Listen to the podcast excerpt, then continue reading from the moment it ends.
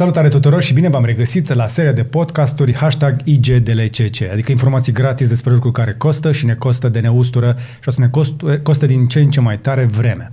Și despre vreme, vremuri și schimbare climatică, uh, chestiile despre care se vorbește mult prea puțin, o să vorbim astăzi uh, cu un om mult mai deștept ca mine în domeniu, ar trebui să fie cel puțin, doamna Elena Matescu, șefa ANM. Bine ați venit! Bine v-am regăsit. Uh, noi ne propunem de ceva timp să vorbim și fix când uh, vă chemam eu la interviu, noastră erați pe picior de plecare către Madrid. Vă duceați la COP25, conferința de pe schimbări climatice de acolo și sunt tare curios. Cum v-ați întors de acolo? M-am întors uh, cu mai multe informații, cum este și normal după fiecare eveniment de anvergură și mai ales o conferință climatică globală. Uh, Uh, și mai ales că în întâlnirile tehnice, cel puțin comunitatea științifică, așa cum o facem de fiecare dată și cu fiecare prilej, uh, atragem semnalul la ceea ce se întâmplă. V-ați întors optimistă sau pesimistă? Uh, din perspectiva întâlnirii la nivelul Uniunii Europene, uh, România susține ținta neutralității climatice pentru 2050 și această cerință uh, reprezintă majoritatea țărilor statelor membre UE. Nu, nu dați discursul. Nu, Ziceți dar, noastră, dar ca, trebuie, ca profesionist, v-ați ca întors? profesionist trebuie urma un dar. Dar, ca profesionist, fiecare stat membru trebuie să dovedească că își îndeplinește țintele pentru că, într-adevăr, nu va fi ușor în următoarea perioadă să alegem economii care să fie bazate în special pe resurse regenerabile Până versus fosile. Doamna Matescu, nu să sunteți un specialist, sunteți un om care uh, vedeți prognoza, o faceți în fiecare zi. Cum v-ați întors de la conferința asta? Vă întoarceți cu optimism în legătură cu ce se întâmplă pe planetă, ce fac statele sau pesimism în primul rând? Asta mă interesează. Pentru că secretarul general al Națiunilor Unite, spre exemplu, spune că este dezamăgit de ce s-a întâmplat acolo. Noastră cum vedeți asta? Uh, pentru comunitatea științifică, atâta timp cât aceste informații vor fi luate în considerare, da, trebuie să fim optimiști. Dacă, Dar se iau în la, considerare? dacă la nivel politic aceste lucruri uh, nu vor fi luate în considerare, cu siguranță vom avea toți uh, de suferit. Pentru că... Vom avea sau avem? Avem deja și vom avea, pentru că toate măsurile care se vor implementa în următoarea perioadă se vor face pentru noi, pentru generațiile care vin. Iar deja semnalul schimbării climei îl trăim cu toții. Iată, la nivelul României, astăzi am uh, prezentat știrea că uh, 2019 este posibil să fie cel mai cald an din istoria măsurătorilor meteorologice de când, în țara de noastră. Când din 1900 și până în prezent. Șiruri consecutive de date uh, la stații meteorologice neîntrerupte. 119 ani și ăsta este cel mai cald. Este cel mai cald, doborând recordul atins în 2015 la acest moment. Și am simulat acest lucru luând în considerare o lună decembrie a anului 2019, normală din punct de vedere termic. Dar deja prima jumătate a lunii decembrie înregistrează o abatere de 1,8 grade Celsius. Doar? Și este mult pentru o lună decembrie. Mie mi se pare mai cald de atât, nu vă supărați. Nu, vorbim de temperaturi medii. La nivelul, medii. la nivelul maximelor, într-adevăr, în săptămâna 16-23 vom avea abateri pozitive mai mari cu 10-15 grade. Pentru că pentru... un pic, să, să digerăm un pic ideea asta. Între 16 și 23 decembrie, fix până în ajunul Crăciunului, în săptămâna dinaintea Crăciunului, noi avem în multe zone din țara asta mult peste 10 grade. Mult peste 10 grade, da. Pentru că, de pildă, la mijlocul săptămânii 16-23, mercurul în termometre va înregistra 20-21 de grade în, Ireal. la stații din partea de sud și vest O să încolțească pomii. De Crăciun. Deocamdată vorbim uh, de această perioadă. Minimele pe parcursul nopților sunt încă ușor sub pragul de îngheț, sub 0 grade okay. și mai ales în depresiunile din estul Transilvaniei, unde vorbim în continuare de minime sub minus 6, minus 7 grade. Da, da, e cald, e cald totuși este și în, cald în, în, și în Transilvania, este cald în toată țara și acest semnal va fi caracteristic de altfel și pentru ultima săptămână din decembrie, chiar dacă nu mai vorbim, Crăciun. da, chiar dacă nu vom mai vorbi despre temperaturi atât de ridicate. Însă, în săptămâna următoare, 23-30 decembrie, valori maxime la nivelul la 10, 12, 14 grade, înseamnă destul de mult față de cât ar trebui să avem Normal. cel mult 3, 4, 5 grade Celsius la nivelul temperaturilor maxime. În loc de 3, 4, 5 grade, vom avea 10, 12, 14 grade. Da. Asta, asta trebuie să înțeleagă cei care se uită și după aia nu ne mai mirăm că de ani de zile nu mai avem zăpadă de sărbători și chestia asta nu se întâmplă pur și simplu. Nu, uh, și aici aș da un exemplu. În 2014, în 2015, 2017 au fost aceleași situații, da. pentru că și uh, în perioada ajunului și a Crăciunului, în acești ani, înregistram la Calafat 20 de grade Celsius, iar da. la București 16 grade Celsius.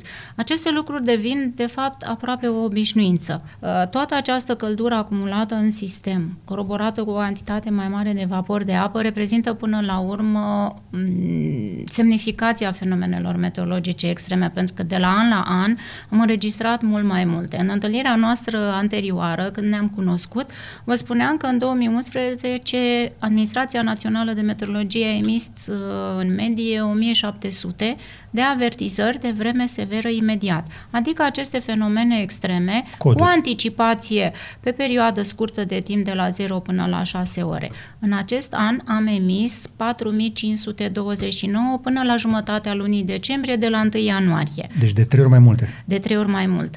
Iar uh, ceea ce este iarăși relevant, avem 79 de coduri roșii de tip no casting. În luna mai am avut 10, în luna noiembrie 5. Este pentru prima dată în istoria uh, Administrației Naționale de Meteorologie când emitem astfel de avertizări de cod roșu într-o lună de primăvară și într-o lună de toamnă. Pentru ce fel de fenomene? Pentru luna noiembrie am avut 5 avertizări de cod roșu pentru vânt cu viteze maxime la rafală peste 100-120 de km pe oră. Ori. Da? Și în zilele în care am avut episodul de iarnă, de scurtă durată, la munte Anins peste 1800 de uh, metri altitudine, am avut intensificări foarte mari ale vântului. În acea perioadă s-au apropiat de valorile cele mai ridicate, considerate ca și recorduri în uh, perioada respectivă. Pentru că uh, codul roșu atunci se emite când da. uh, valorile și informațiile indică posibilitatea că este posibil să atingem sau să depășim recordurile înregistrate din perspectiva valorilor unui fenomen meteorologic. Deci dacă vrem cifre concrete care să ne confirme că vremea s-a schimbat, ea s-a schimbat sub ochii noștri, avem de trei ori mai multe fenomene extreme în România măsurate. De trei ori mai multe, da, mesaje care până la urmă reprezintă o statistică care confirmă această evoluție. Dar nu da. numai uh, creșterea frecvenței este importantă, este importantă până la urmă magnitudinea fenomenului și amplitudinea acestuia, pentru că 79 de avertizări de vreme severă imediată de cod roșu în acest an, comparativ cu anii anteriori când aveam cel mult 1, 3 sau 4, înseamnă o agravare a ceea ce înseamnă per intensitatea, total. intensitatea acestor tipuri. Fie că vorbim, da, de cantități abundente pe secvențe foarte scurte de timp, care în o jumătate de oră pot depăși 100-150 de litri pe metru pătrat într-o lună mai, care înregistrează în mod da. obi- obișnuit doar 4-50 de litri pe metru pătrat. Sau adică vorbim... Să, ați explicăm asta pe înțelesul poate celor mai tineri care se uită și care zic, băi, dar mai lăsați-ne cu toată statistica. Dar până la urmă trebuie să înțelegem că nu e vorba doar că sunt câteva momente în timpul anului când dumneavoastră dați avertizări. Per ansamblu, vremea se schimbă, pe tot anul și atunci când apar aceste schimbări, ele au o intensitate foarte mare. Adică în momentul în care cald este foarte cald și când plouă de se rup norii, plouă de pleacă dealul. Da, noi emitem avertizări indiferent în ce sezon ne aflăm. 24 din 24 de ore meteorologul este prezent de serviciu, da, și emite avertizări. Am avut în perioada uh, mai, 10 mai până în 14 iulie, în fiecare zi au fost emise atenționări meteorologice de vreme severă imediată.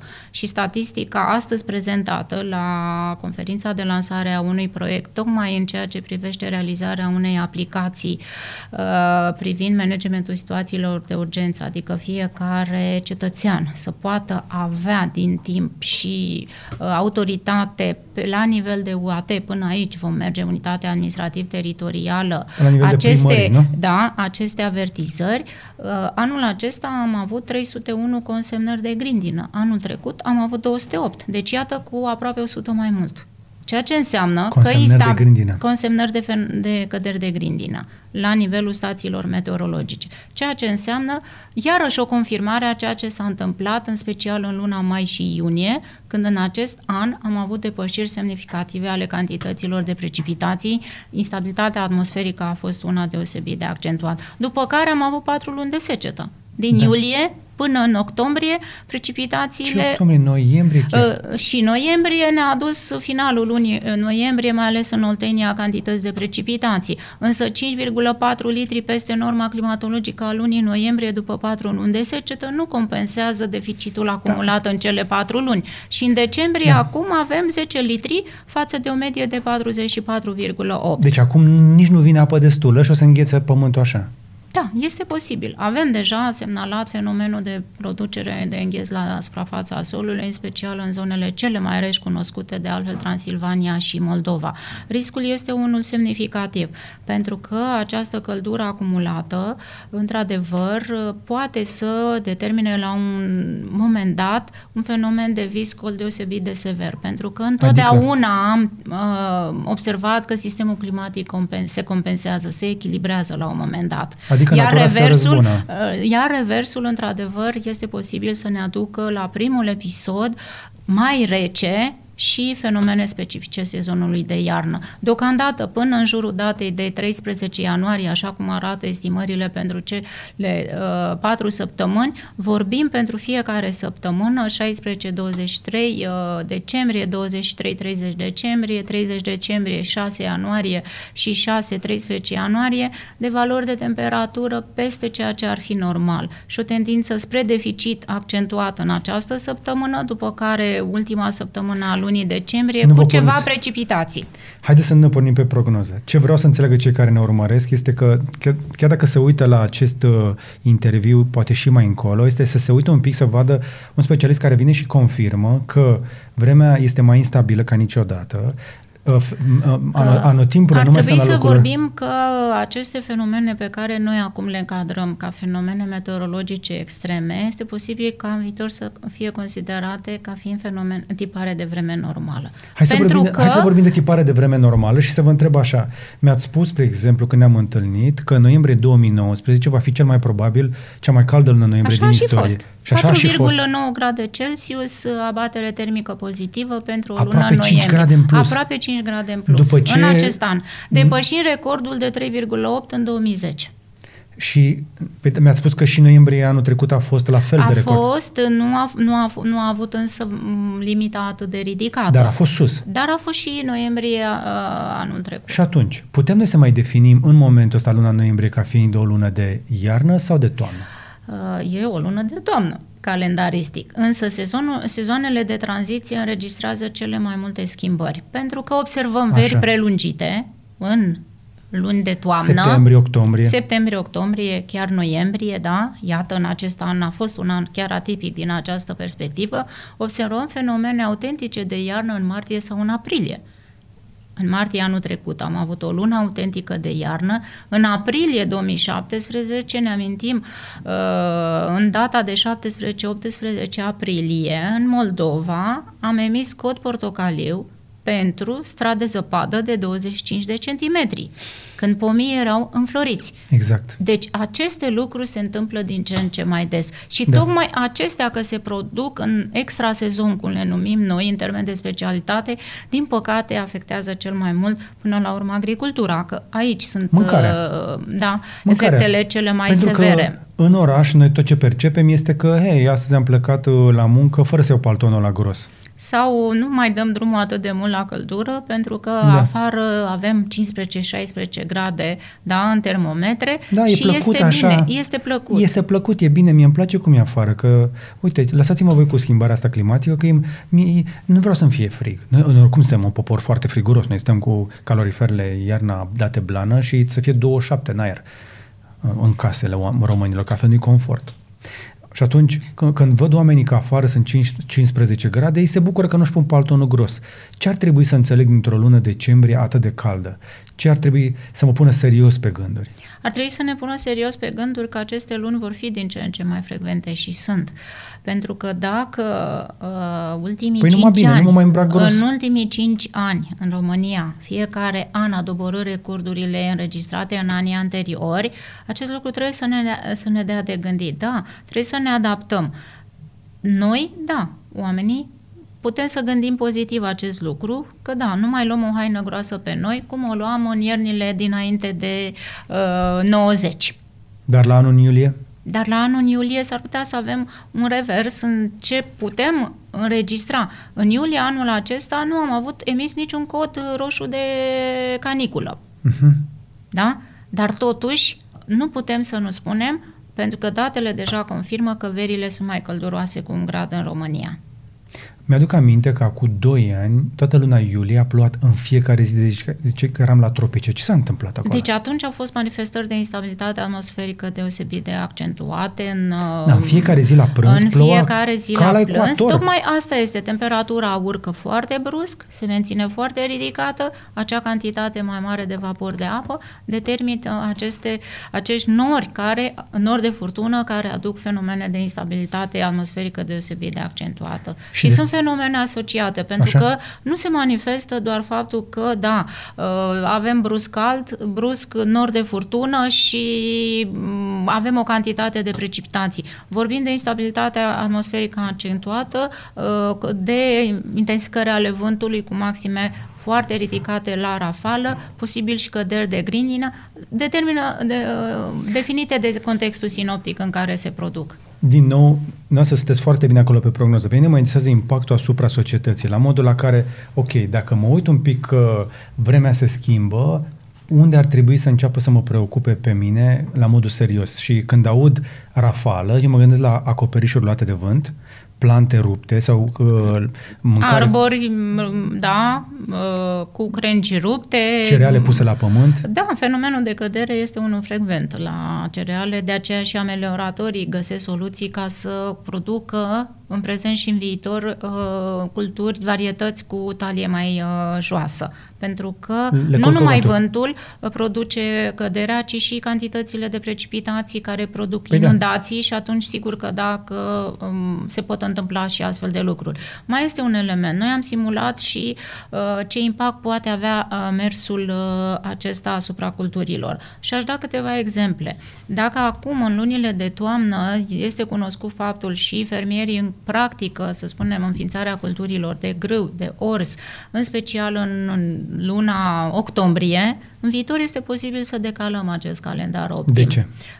Tocmai pentru că luăm în considerare această creștere evidentă. Pentru că și scenariile climatice viitoare, din păcate, confirmă uh, această evoluție. Este posibil ca și la nivelul perioadei 2021-2050 să se mențină această tendință de creștere în continuare. Și atunci, decalarea calendarului lucrărilor agricole, putem să spunem, da, că avem mai multe uh, zile frumoase cu temperaturi mai bune și favorabile înființării culturilor spre iarnă și este posibil să putem să valorificăm și cantitățile de precipitații care vin în, a, în special în a doua parte a iernii. Și dacă semăn mai târziu să beneficiez din perioada noiembrie-martie care e cunoscută ca perioadă de acumulare a apei în sol de ceea ce pun în pământ ca să aibă și condiții favorabile pentru răsărit. Asta e un scenariu optimist, că deocamdată agricultorii se plâng de niște secete atât de severe, încât pun în pământ și nu iese greu da, să pentru rapiță anul acesta, din păcate, a fost un an mai greu la înființare, pentru că vorbeam de cele patru luni din uh, iulie și până în octombrie și chiar primele două decade din noiembrie. O rapiță în condițiile actuale, în calendarul optim începe undeva pe la 25 august. Ei, imaginați-vă din iulie, da, și până undeva a doua decadă a lunii noiembrie, o perioadă foarte lungă, cu precipitații foarte puține și cu fenomen de secetă. Și acum discutăm în prezent de secetă în țară. Da, avem secetă și uh, grâu este deja în pământ și nu înfrățește, nu iese. Nu înfrățește pentru că sunt condiții, din păcate, deficitare și cantitățile de precipitații pentru luna decembrie par a fi în continuare deficitare. Deci, avem mai puțin... Avem noiembrie și decembrie secetoase după ce am avut un an secetos și am auzit deja că au crescut prețurile, spre exemplu, la cartofi anul ăsta, că producția a fost mai slabă. Agricultorii spun că cu cel puțin un sfert, uh, din datele statistice, din câte am auzit de la Ministerul Agriculturii, undeva la 90% spun ei, undeva totuși ceva se întâmplă. Și vedem deja, sunt primele semne. Adică dacă într-un an de genul ăsta, care nu da, a fost suportabil. Iulie n-a fost prea canicular așa, vine iarna mai târziu, mm, eu mă descurc cu mașina sau cu naveta mea, dar de fapt problema apare la mâncare. Și nu numai la mâncare. Mâncarea este una dintre probleme. Faptul că în agricultură seceta asta schimbă felul în care se face se, uh, agricultură uh, și producem puțin și va fi mai scump. Și nu doar că va fi mai scump, chestia asta îi va afecta în primul rând pe cei cu venituri mici.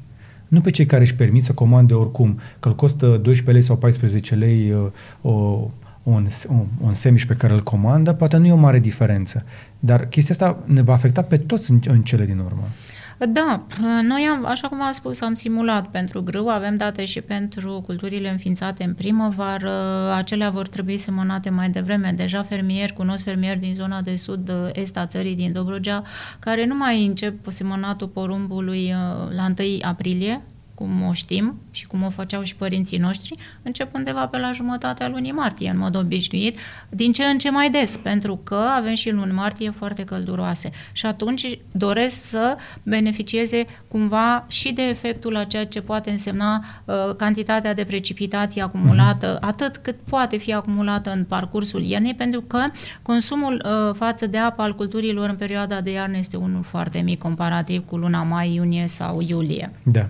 Pe partea asta de agricultură, așadar, se dau niște lucruri peste cap, dar noi nu suntem pute- foarte puternic afectați, pentru că, slavă Domnului, încă mai avem, noi suntem într-o zonă de climă temperată, avem apă sufi- în abundență, nu suntem ca alte zone mult mai sensibile la acest capitol. Depinde foarte mult cum sunt repartizate aceste precipitații. Haideți să vă spun, mai și iunie a adus precipitații bune. Grâul nu a fost atât de mult afectat. Putem să evaluăm impactul a ceea ce înseamnă în funcție de perioada în care lipsesc aceste precipitații sau cad aceste mm-hmm precipitații. O vară foarte secetoasă afectează în special culturile de primăvară, porumb, floarea soarelui, da? care sur, sunt surprinse în lunile de vară, când arșița este una semnificativă și mai ales deficitul de precipitații este unul frecvent începând din luna august și puternic. Da atunci sunt ele elementele cele mai uh, des întâlnite și urmărite de fermieri în special, dar și frigul și înghețul, pentru că um, dacă vorbim de înghețul uh, târziu de primăvară, la fel,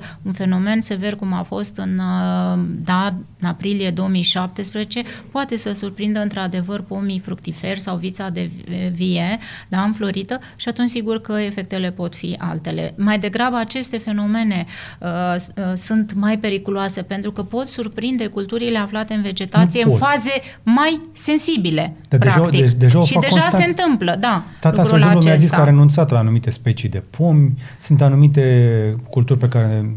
Oricum, spre exemplu, mi-a zis, tată, tu aici la tine, că el, el stă uh, la, la Brașov, zice, aici la tine meri în niciun caz, pune niște sâmburoase, că nu rezistă.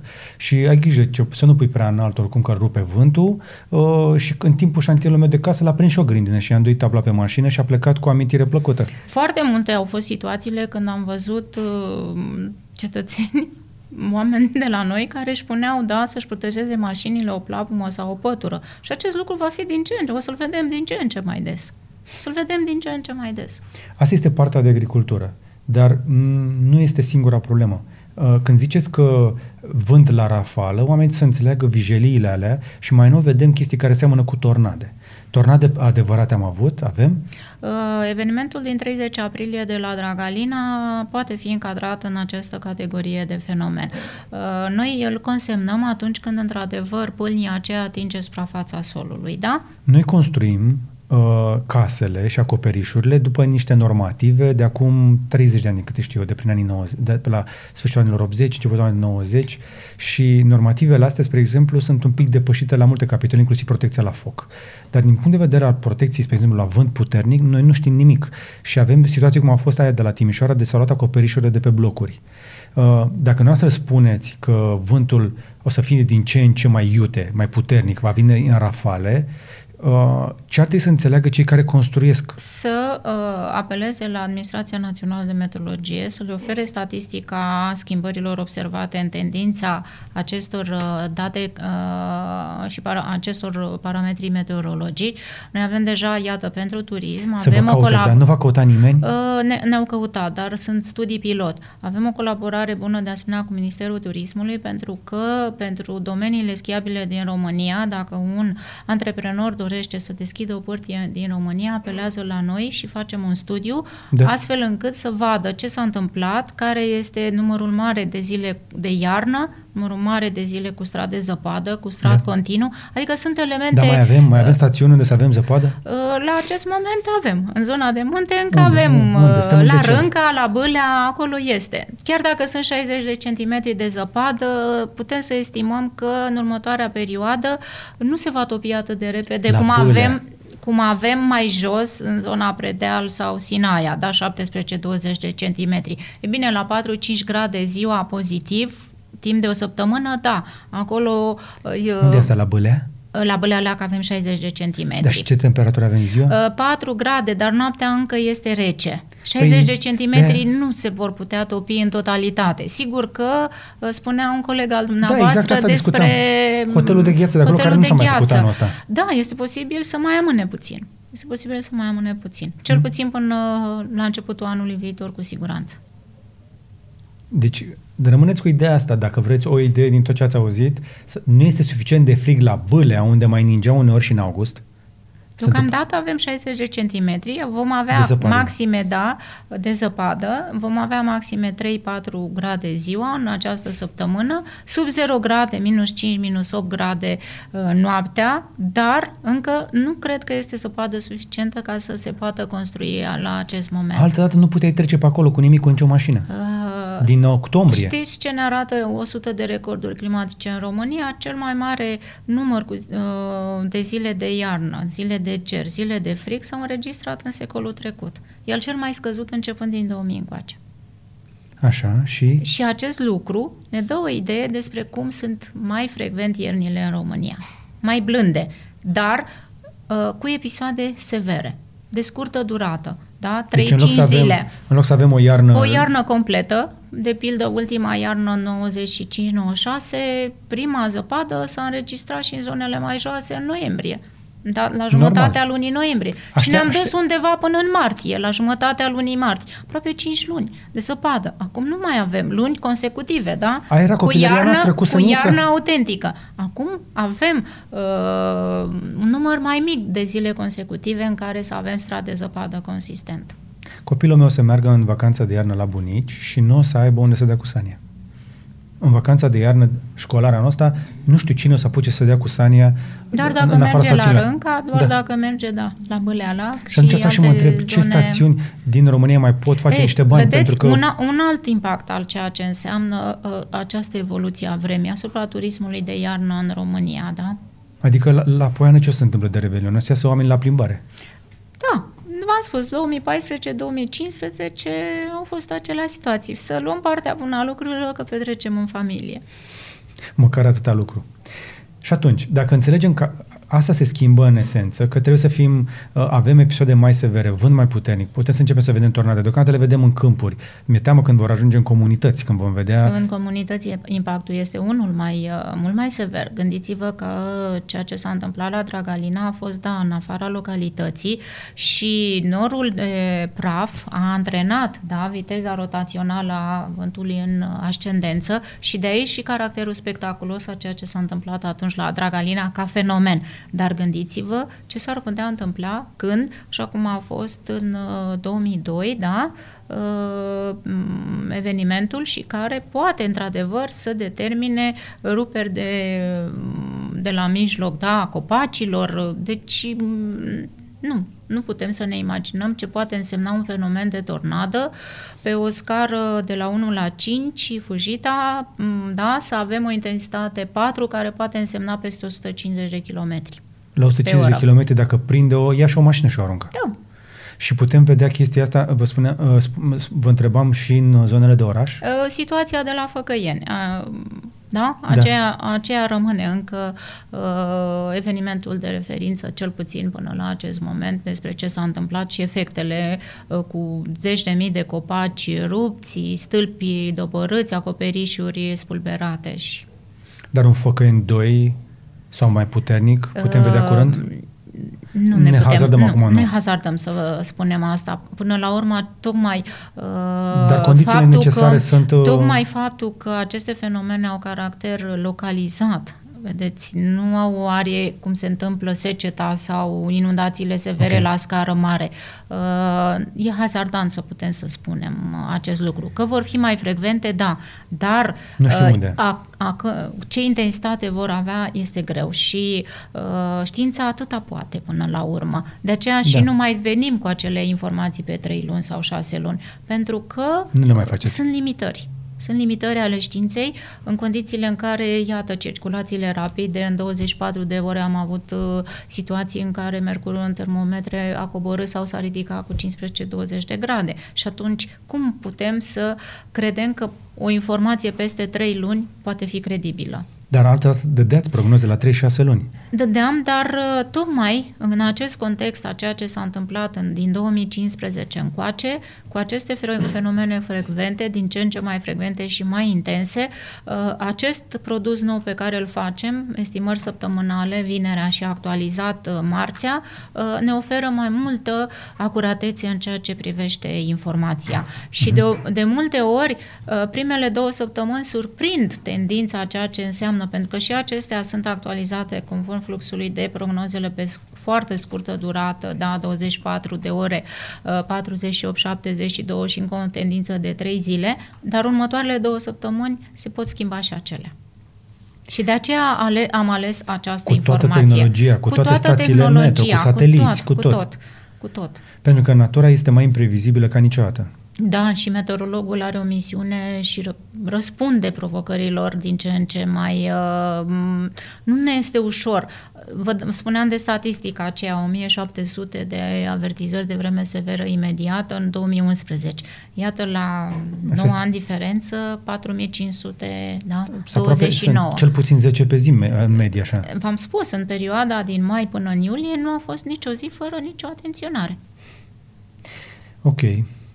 Și acum, dacă am înțeles că uh, chestia asta ne afectează mâncarea, ne afectează locurile unde trăim, ne expune pericolului în, în anumite situații de viață și de moarte, ne afectează business-ul, pentru că sunt multe locuri care se bazeau pe o anumită climă, nu doar agricultura, ci și turismul, care sunt zone în care n-a fost zăpadă în sezon să te duci să te dai cu schiurile sau cu placa, ani de zile sunt date peste și cap. Și totuși hotelurile sunt pline și e bine că sunt pline, e adevărat. Pentru, sportul, pentru iubitorii sporturilor de iarnă e greu să mergi păi, într-o stațiune normal. montană și să nu practici sport. Da, dar, dar cât, câți ani să mai mergi la noroc așa? Adică da, este, o să devină stațiuni de odihnă, o să fie stațiuni uh, de sport Mi-aduc de aminte un eveniment în 2007, în acea iarnă, am avut câțiva tineri protestatari la poartă, invocau zăpada. De parcă meteorologia ar putea să facă așa și să mm, să se producă fenomenul. Ajungem la, nu. și la proteste imediat. uh, haideți să uh, încercăm să explicăm oamenilor de unde vine schimbarea. Ce știm?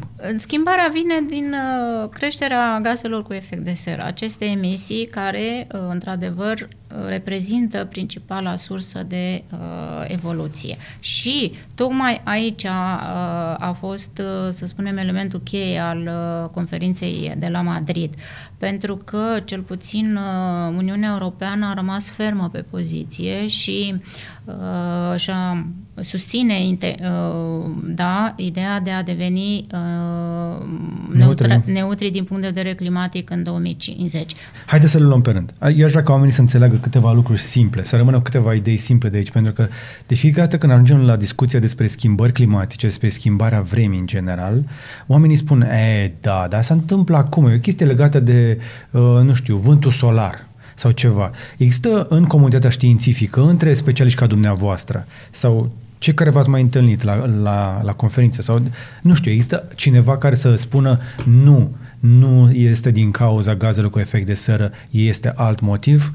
Nu am avut astfel de situații, da, și noi suntem responsabili. Să nu uităm că ultimul raport al Comitetului Interguvernamental pentru Schimbări Climatice însemnează și importanța fiecăruia dintre noi ce facem, influența omului, pentru că poate tăiem mai mult decât trebuie, da? Asta știm clar că tăiem mai mult și decât știm, mai, da, poate nu stingem lumina în cameră când ieșim, poate lăsăm robinetul la, să curgă apa când ieșim de la baie sau când ne spălăm pe dinți și nu-l, nu-l închidem imediat și nu Dar. suntem mai prieteni. Și tot ceea ce înseamnă asta poate însemna asta risipă. Măr- asta e mărunțiș. Uh, fiecare ce face în, în, în, în partele acolo este important, dar pe mine mă interesează în esență. Schimbarea climatică, factorul cel mai important sunt gazele acestea cu efect gazele de... cu efect de seră. Și nimic altceva.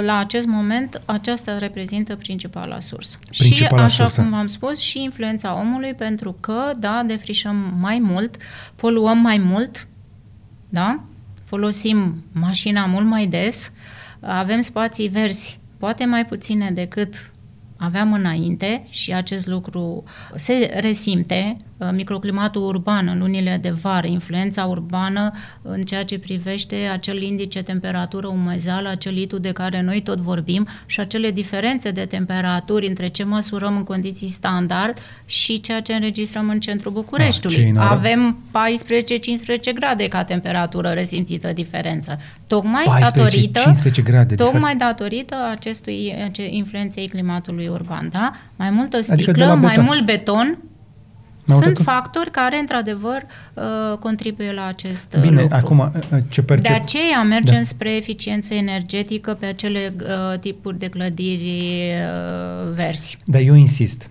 până la clădiri, până la asta, mai există și alt motiv pentru încălzirea globală? În afară de poluare de gazele cu efect de seră? Ar mai putea să fie și un alt motiv. Adică aș vrea să stingem aceste teorii ale conspirației, că sunt oameni care spun, hai mai lăsați-ne cu încălzirea asta globală uh, și să, să lăsăm mai moale cu petrolul, că de fapt uh, oricum planeta se încălzește. Eu făcând parte din comunitatea științifică și bazându-ne pe ceea ce avem, nu pot să răspund decât la întrebările privind aceste măsurători. Adică nu o să vă bazați doar pe știință care spune... Doar pe știința care spune, într-adevăr, uh, ceea ce am confirmat, gazele cu efect de seră și ultimul raport este prima dată de la al șaselea raport și urmează, da, în care se specifică că și noi, la un moment dat, ne-am adus aportul în ceea ce privește această tendință. Adică pe lângă... Și n-am fost mai prietenoși cu mediul. Păi nu că și noi. Noi, noi suntem principala sursă de CO2. Există altă sursă de, de, de, uh, uh, de care arde hidrocarburi pe planetă noi, în afară de noi? Noi. Noi suntem suntem. Ok, deci sunt gazele cu efect de seră care încălzesc planeta, dar înțeleg că mai periculos decât dioxidul de carbon este apa. E adevărat? Și metanul. Apa și metanul, da. Cum se, se întâmplă pare asta? că, da, vorbim despre aceste lucruri, însă rămâne să evaluăm și să vedem ce se întâmplă, pentru că toate sunt vedeți dumneavoastră, determină schimbări semnificative și indiferent pe planetă unde suntem, vorbim de fenomene extreme, vorbim în Australia de 45 de grade, 50 în această perioadă, da? Incendii care au ars, Incendii care au ars că trei țări. A, a trei țări și nu numai, uh, seceta este la ea acasă, putem să spunem, dacă mi este permis să mă exprim așa, pentru că acolo luni de zile nu plouă. Da? Vorbim exact. de efecte la polul opus, strat de zăpadă abundent, da? ne amintim, neorchezii s-au confruntat cu un episod sever acum de da. strat de zăpadă și furtuni de zăpadă, cum le numim, cum le numesc ei, noi le numim viscol și astea nu sunt decât efecte a ceea ce se da. întâmplă la nivel uh, planetar. Toată lumea spune chestia asta și cei din Australia sunt absolut dezamăgiți de felul în care guvernul lor i-a reprezentat la discuțiile de la Madrid și faptul că s-au spălat pe mâini de mediu, ca să zic așa. Uh, Bolsonaro din Brazilia uh, vine și spune că, dar de ce ne spuneți nouă cu Amazonul? Poate ne spune Europa când se apucă de reîmpăduriri. Uh, Statele Unite știm că s-au retras în acordul de la Paris, adică cei mai mari poluatori nu mișcă nimic în direcția asta, dar vedem o grămadă de lucruri deja afectate, când știm cu toții, comunitatea științifică este în acord că sunt schimbările climatice sunt cauzate de om.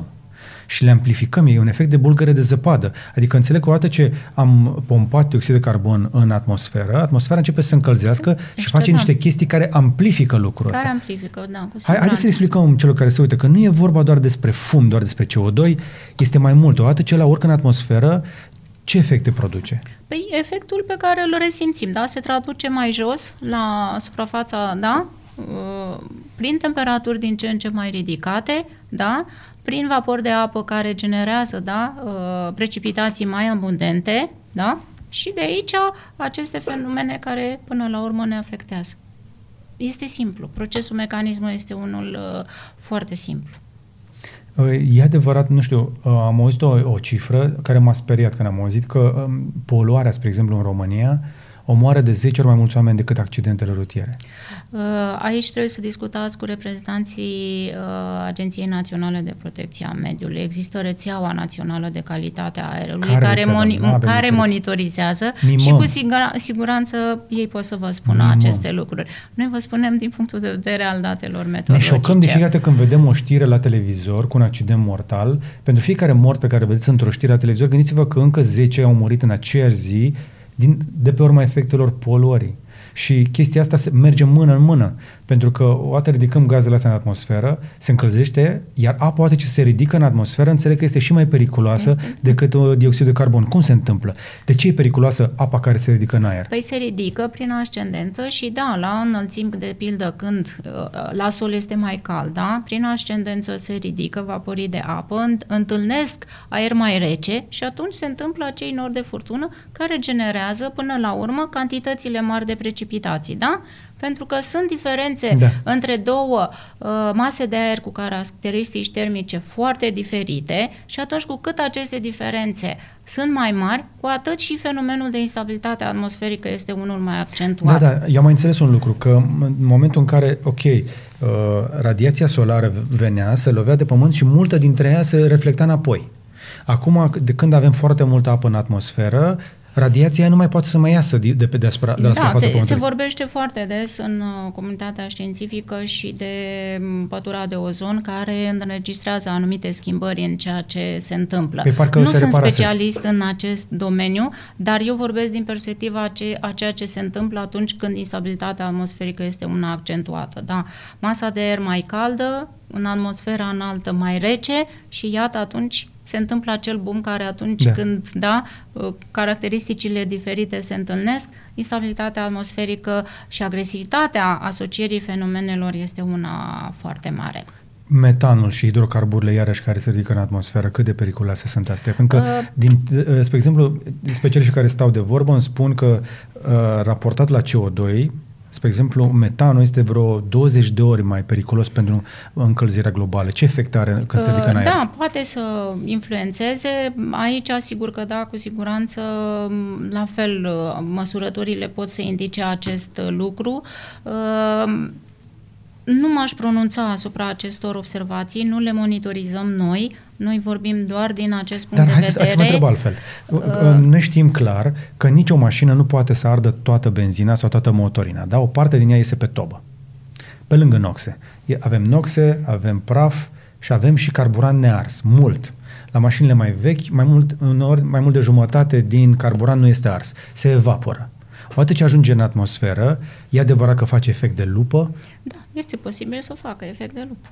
Nu, nu vă contrazic. Nu vă contrazic. Și iarăși este o chestie pe care noi nu o cuantificăm, pentru că noi asta măsurați temperatură, umiditate, dar emisiile astea nu le măsurăm cu adevărat. Și odată ce ies din oraș, noi tot ne imaginăm că mergem cu mașinuțele noastre și ce ai ieșit pe top acolo dispare chestia se duce undeva. Se duce undeva și exact, Unde se duce? exact ce v-am spus, în atmosferă. Și în atmosferă, practic, cum interacționează căldura cu toate gazele astea? Și interacționează ca un fenomen de turbulență, da? Și toate când se întâlnesc, generează ceea ce se întâmplă ulterior. Pentru că, până la urmă, este o intervenție uh, atmosferică a ceea ce se întâmplă. Nu vorbim noi când vorbim de, uh, da, de modificări generate de noi direct, da? se duce în atmosferă și atunci cu siguranță lucrurile nu mai sunt în normalitatea respectivă. Bun. Am vorbit despre lucrurile astea. Hai să vedem un pic ce facem în legătură cu asta. Pentru că am văzut, uh, spre exemplu, dacă, da, da, dacă dai o căutare, spre exemplu, cu COP25 pe Twitter uh, sau pe orice, pe un Google, pe orice, o să vezi o mulțime de știri. Spre exemplu, Greenpeace de Australia, zic așa, că Australia arde, este în mijlocul unei secete, este un val de căldură, cum spuneați noastră, se mai și sufocă în fum. Deja Sydney este, este afumat. Sydney, unul dintre cele mai mari orașe. Dar la fel sunt, am văzut uh, reportaje, spre exemplu, pe televiziuni de afară, că la noi nu prea, nu prea se vorbește despre chestia asta, inclusiv activiști de mediu din Uganda, Mozambic, toate țările planetei s-au strâns cumva să spună, să facă ceva în legătură cu chestia asta. Din partea noastră, la Madrid, în afară noastră, cine a mai mers? Uh, au mers uh, ministrul mediului, apelor și pădurilor, Da. de, ministrul Costel Alexe acum a fost șeful delegației, uh, a fost reprezentanți din cadrul Direcției de Schimbări Climatice și Nu, experți nu am găsit tehnici. știri cu ai noștri de noi.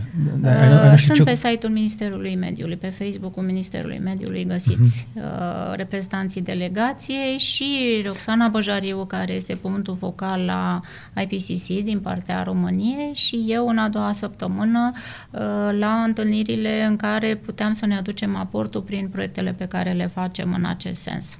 Deci noi am, am venit acolo practic doar cu niște oameni de prin niște instituții care au făcut act de prezență, au comunicat la nivel de specialiști, dar care este punctul nostru de vedere? Deci Punctul România, nostru de vedere, așa cum am spus, Ministrul Mediului, Apelor și Pădurilor, în declarația pe care a avut-o ca și national statement în uh, ceea ce pri- pe durata conferinței, uh, susține neutralitatea climatică și acest lucru va trebui să fie pus în practică. Astăzi s-a semnat un proiect foarte important prin programul operațional Capacitate Administrativă, în valoare de aproape 5 milioane de euro. Ministerul Mediului este lider de proiect. Vom face simulări în ceea ce privește schimbările observate, scenarii climatice și simulări în ceea ce privește cele mai bune măsuri de adaptare, pentru a putea Ok. interveni și a pune, într-adevăr, și a duce la îndeplinire această țintă de neutralitate climatică. auziți, Un centru de monitorizare climatică monitorizăm, măsurăm, nu să vă faceți treaba. Dar problema este un pic mai profundă de atât. Pentru că noi observăm, spre exemplu, că deși nu mai avem industrie, suntem mai poluați ca înainte. Sunt- Sau cel puțin la fel de poluați. Adică nu mai avem uzinele alea care nu au niciun fel de filtru la coș și totuși ne sufocăm în orașe, se moare la noi de În poluare. orașe, da. Cu- Cu siguranță vor trebui revizuite anumite măs- măsuri, Vor trebui așa cum și revizuite. Franța, ați văzut, au interzis în anumite perioade, da, să folosească mașini cu soț și fără soț. Nu, înainte de 89, blamam această măsură. Acolo era de- acolo era de sărăcie, era de da. altceva. Acum însă, această măsură, iată, s-a dovedit una utilă. În centrul Franței se construiesc Serios? parcuri, A, mai nu- multe. nu vă Va supărați. trebui și Haideți noi să, luăm hai- asta să în nu, considerare. Să nu comparăm uh, Nu. decizia francezilor cu comunismul de la noi. Nu, dar trebuie să ne uităm și la statele membre UE puternice din această perspectivă și care au pus în practică, da? Franța, deci autoritatea de la Paris a declarat stare de urgență climatică. Și noi? Se poate declara și la noi. Ministrul Mediului a luat în Și dacă o declarăm, considerare. ce facem cu ea? Putem să venim cu măsuri mult mai concrete în acest sens. Pentru că noi, adevărul este că nu prea avem măsuri. În afară de un plan în care hai să vedem cum monitorizăm și cum o să facem, noi nu facem nimic. Eu vreau să fiu optimistă, să nu mergem într-un scenariu fatalist și să Da, transmitem da. oamenilor acest lucru. Cu siguranță lucrurile pot fi îmbunătățite atunci când, iată, uh, așa cum a spus și astăzi la întâlnirea de lansare a proiectului uh, privind managementul situațiilor de urgență uh, care intră ca și funcție de sprijin sub autoritatea Ministerului Mediului, ministrul va convoca grupul de lucru imediat după sărbători privind Comitetul Național pentru Schimbări Climatice, astfel încât în acest comitet funcționează reprezentanți din toate instituțiile, fie că vorbim de uh, autorități, da? ministerele care au atribuții, Ministerul Mediului, Ministerul Energiei, Ministerul Construcției, comunitatea științifică. Noi vom Ok. fi acolo. O să luăm niște măsuri și o să vedem cum ne adaptăm, să nu cumva să ne ia acoperișul de pe casă motor, motor uragan și dacă vine Da, seceta dar de va unde trebui mâncăm, și noi la să nivel luăm niște personal măsuri, să nu mai construim uh, P plus 2 și, și să nu luăm uh, în considerare anumite hai- hai- caracteristici stați un pic. tehnice. Hai să le- Sau să construim în albia râului. Și aici sunt discuții. Pentru că, da, construiesc acolo că lacul este mai aproape sau râul este mai aproape, dar din păcate când vine viitura se întâmplă ce se întâmplă. Deci eu ce încerc să zic e, ok, înțeleg că trebuie să ne pregătim pentru schimbarea care vine. Dar în afară de a observa și de a constata, noi suntem o, o țară de constatatori. Ce facem? efectiv. Adică, serios acum, nu putem să închidem ochii la nesfârșit și să zicem că să mai facă și europenii și să, să că au mai făcut și aia sau serios acum, noi ce facem efectiv pentru că ne pleacă dealurile? Numai anul trecut, cred că am prins vreo, de vreo trei ori mergând la e la Brașov, la uh, Comarnic venea dealul pe stradă. Da, la fiecare ploaie să, venea dealul pe stradă. mai mult. Va trebui să împădurim mai mult. Un exemplu îl vom da și noi, Administrația Națională de Meteorologie, prin înființarea Centrului European de Agrometeorologie, este primul centru de acest fel, vom uh, clădi o, clădine, o clădire verde bazată pe eficiență energetică, energetică da. panouri solare și astfel de lucruri. Deci trebuie să facem Fiecare astfel de măsuri. Să facem chestia da, asta, da, trebuie da. să facem și ca autorități și ca uh, persoană Dar, fizică. Ha, haideți să mergem un pic mai departe. Care este impactul absenței pădurilor asupra uh, climei, uh, efectiv? Nu am date să spunem așa, cât din 100% ponderea oare evoluția climei sau cât pădurea sau cât apa în acest sens. Trebuie să ne strângem toți și să vedem, uh, să ne punem în cadrul comisiei toate datele pe care le avem, pentru că dacă nu vom face asta, fiecare autoritate cu rol care monitorizează până la urmă și vine cu aceste date, cu siguranță acestea trebuie să, răm- uh, să fie pilonul de la care să uh, pornească lucrurile. Să știți că mie nu mi se pare de ajuns. Nu e vina noastră. Noastră, uh, practic, sunteți om, trebuie să faceți prognoza meteo. Trebuie să mai putem de vorbă și poate și cu alte instituții, dar haideți să o spunem pe șleau. Nu facem mare lucru și nici măcar nu există presiune. Societatea nu presează autoritățile în niciun fel să ia măsuri. Noi să ne bătăm cu apă rece că uh, oricum noi suntem într-o zonă cu climă temperată, nu ne afectează prea tare, e un pic mai cald, oricum sunt tot 90% din timp stăm înăuntru. 95% unii dintre noi, în rest mergem cu mașina, dăm iarna căldura pe maxim și vara frigul pe maxim. Și într-un fel sau altul nu ne afectează pe vremea prea tare, că ne mergem cu umbrela poate pe ar trebui să folosim mai des o bicicletă, poate ar trebui să mergem mai des, să mergem 2-3 într-o mașină, să nu mai mergem nu singuri în mașină. unui om da, singur să facă niște chestii care nu vrea să le facă. Sunt chestii pe care trebuie să ne le asumăm la nivel de țară, de societate. Trebuie să luăm și decizii care nu ne convin. Spre exemplu, în București, taxa oxigen a mai fost amânată o tură și în afară de niște de parcare gratis, pe că mă văd parcagii mă salută. Ei știu clar că mie nu o să-mi ia banii, dar în rest mai facem ceva în legătură cu orașul. Nu, nu îmbunătățim transportul în comun, nu interzicem mașinile uh, poluante. Înțeleg că se intenționează să se achiziționeze și mijloace de transport în comun hibride. Doamna Matescu, jumătate de milion de mașini au intrat în România anul ăsta. Știți câte sunt noi din ele? Știți câte sunt uh, electrice? 1%. 1,5 maxim și hibride, ajungem undeva la 2-3%. Uh, noi folosim o mașină hibridă pentru București. Vedeți? Măcar atâta. Măcar atâta. Deci asta zic că, pe de o parte, autoritățile doar constată, nu, fa- nu iau niciun fel de măsură, iar oamenii de bună voie nu o să facă. Românii uh, aruncă... Și totuși, Ministerul Mediului, haideți să vă spunem, noi am Așa? luat hibridul prin programul Rabla. Da.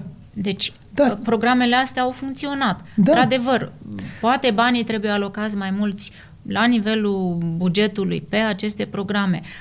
Nu uh, doar de asta. Uh, colectăm deșeuri selectiv. Unde Lucrurile... le colectați? Că noi nu reușim. Noi la bloc colectăm selectiv. Și unde ajunge? Militar. Știți unde? Aici trebuie să, mer- să mergem mm-hmm. să vedem ce fac de la locul colectării și unde le duc. Știți cât gunoi menajer rezultă de pe urma dumneavoastră personal? Eu știu că produc foarte puțin. Suntem a, două persoane. A, a, a, așa credem toți. 100 de kilograme de persoană pe da. an. Și uh, nu știu câți dintre noi sunt conștienți că mai mult de trei sferturi din ce aruncăm e mâncare.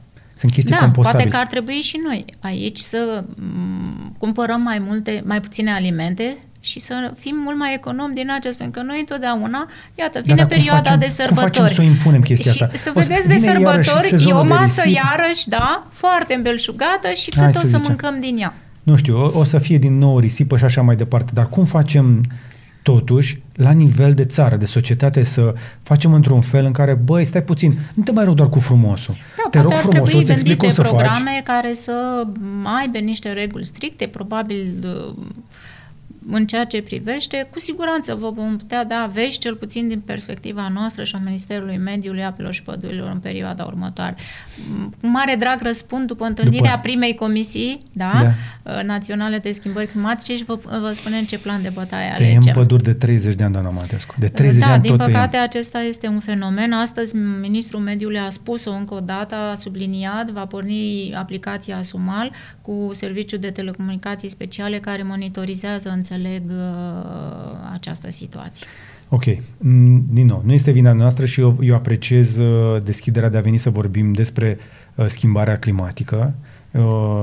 Ne-ați confirmat-o că există, ne-ați confirmat-o că noi o facem și știm cu toții că depinde de fiecare dintre noi. În loc să râdem de o copilă care încearcă să tragă niște semnale de alarmă, să facem miștouri din astea penibile și să ne bucurăm că în decembrie este călduț, în loc să fie friguț, ar trebui să facem fiecare dintre noi câte ceva, ar trebui să le și cerem autorităților să facă ceva, chiar dacă asta înseamnă să ne oblige pe noi să facem lucruri. Ar trebui să, nu doar să nu mai facem noi scandal când se închide o bandă de circulație pentru transportul în comun. Ar trebui ca în momentul în care autoritățile au la dispoziție două benzi, una să fie pentru transport în comun.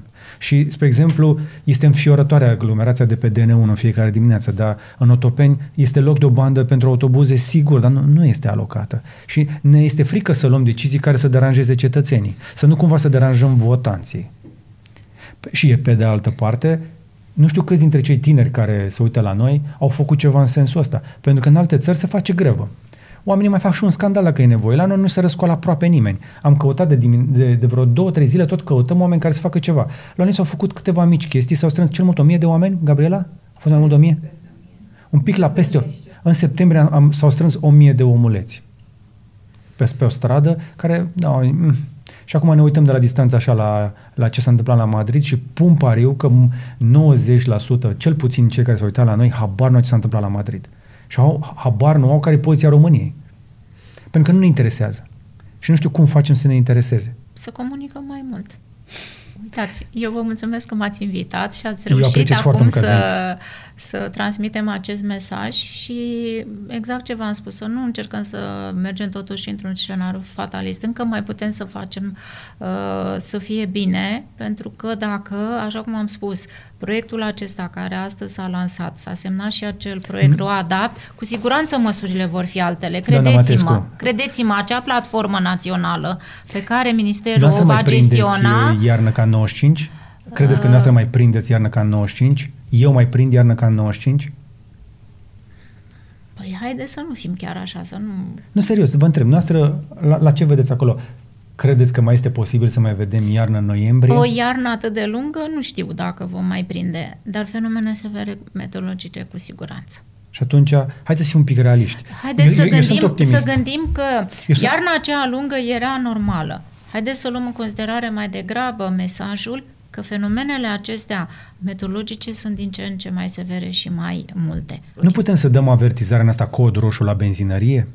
Sau la casa de marcat în hipermarket sau la intrarea în pădure, să dăm o avertizare cod roșu. Dacă intri în benzinărie astăzi și după aia o arzi ca dementul cu 200 la oră și consumi de două ori mai mult carbonat decât ai nevoie, îți bag un cod roșu, nu știu da, undeva. poate ar trebui să luăm în considerare în locațiile respective să punem măcar mesaje da, de alert despre astfel de lucruri. Da, și ar fi, într-adevăr, uitați, o idee de proiect foarte bună, s-a născut astăzi.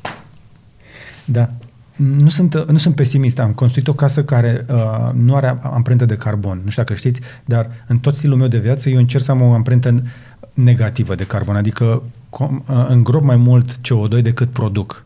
Și am demonstrat că se poate face chestia asta și nu e o chestie de lux. E doar o chestie de cunoaștere, de felul în care alegem să facem lucrurile, dar serios acum da. suntem câțiva. Suntem câțiva. Dar S- poate vom puțini. fi mai mulți. Poate vom fi mai mulți și învinovățesc pe cei care se uită de pe margine și nu fac nimic. Te învinovățesc și pe tine dacă te uiți și sper că ți-a, pli- ți-a plit acest clip. Dă-mi un mare dislike dacă te-am enervat sau măcar fă ceva cu timpul tău, cu banii tăi, decide cu portofelul uh, și fă ceva. Și încă o dată vă mulțumesc că ați venit. Eu vă mulțumesc și încă vreau să închei, încă mai avem timp. Da, până când? Până la 2021 cu siguranță, după va fi prea târziu. Mm-hmm. 2021. Nu se va schimba mare lucru până atunci, dar mai vedem. Ok, ne bucurăm dacă ne-ați ascultat uh, pe orice fel de podcatcher, Google Podcast, Apple Podcast, TuneIn, Spotify, Deezer, toate alea.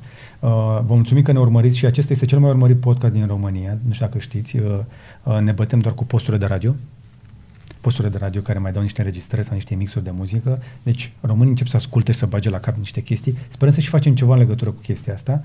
Uh, sperăm că ți-a dat inspirație. Dă-ne un like dacă ți-a fost de folos, un share să vadă prietenii tăi care să vadă cât de mult îți pasă, dacă îți pasă, și un subscribe dacă n-ai făcut-o deja. Le mulțumim și membrilor noștri care susțin acest canal cu donațiile lor lunare și cam atât pentru astăzi. Încă o dată, doamna Matescu, mulțumesc. Și eu vă mulțumesc. Vă mulțumesc și vouă și vă urez să aveți un Crăciun puțin îmbelșugat cu puțină mâncare pe masă, fix cât vă trebuie. Nu mai bine.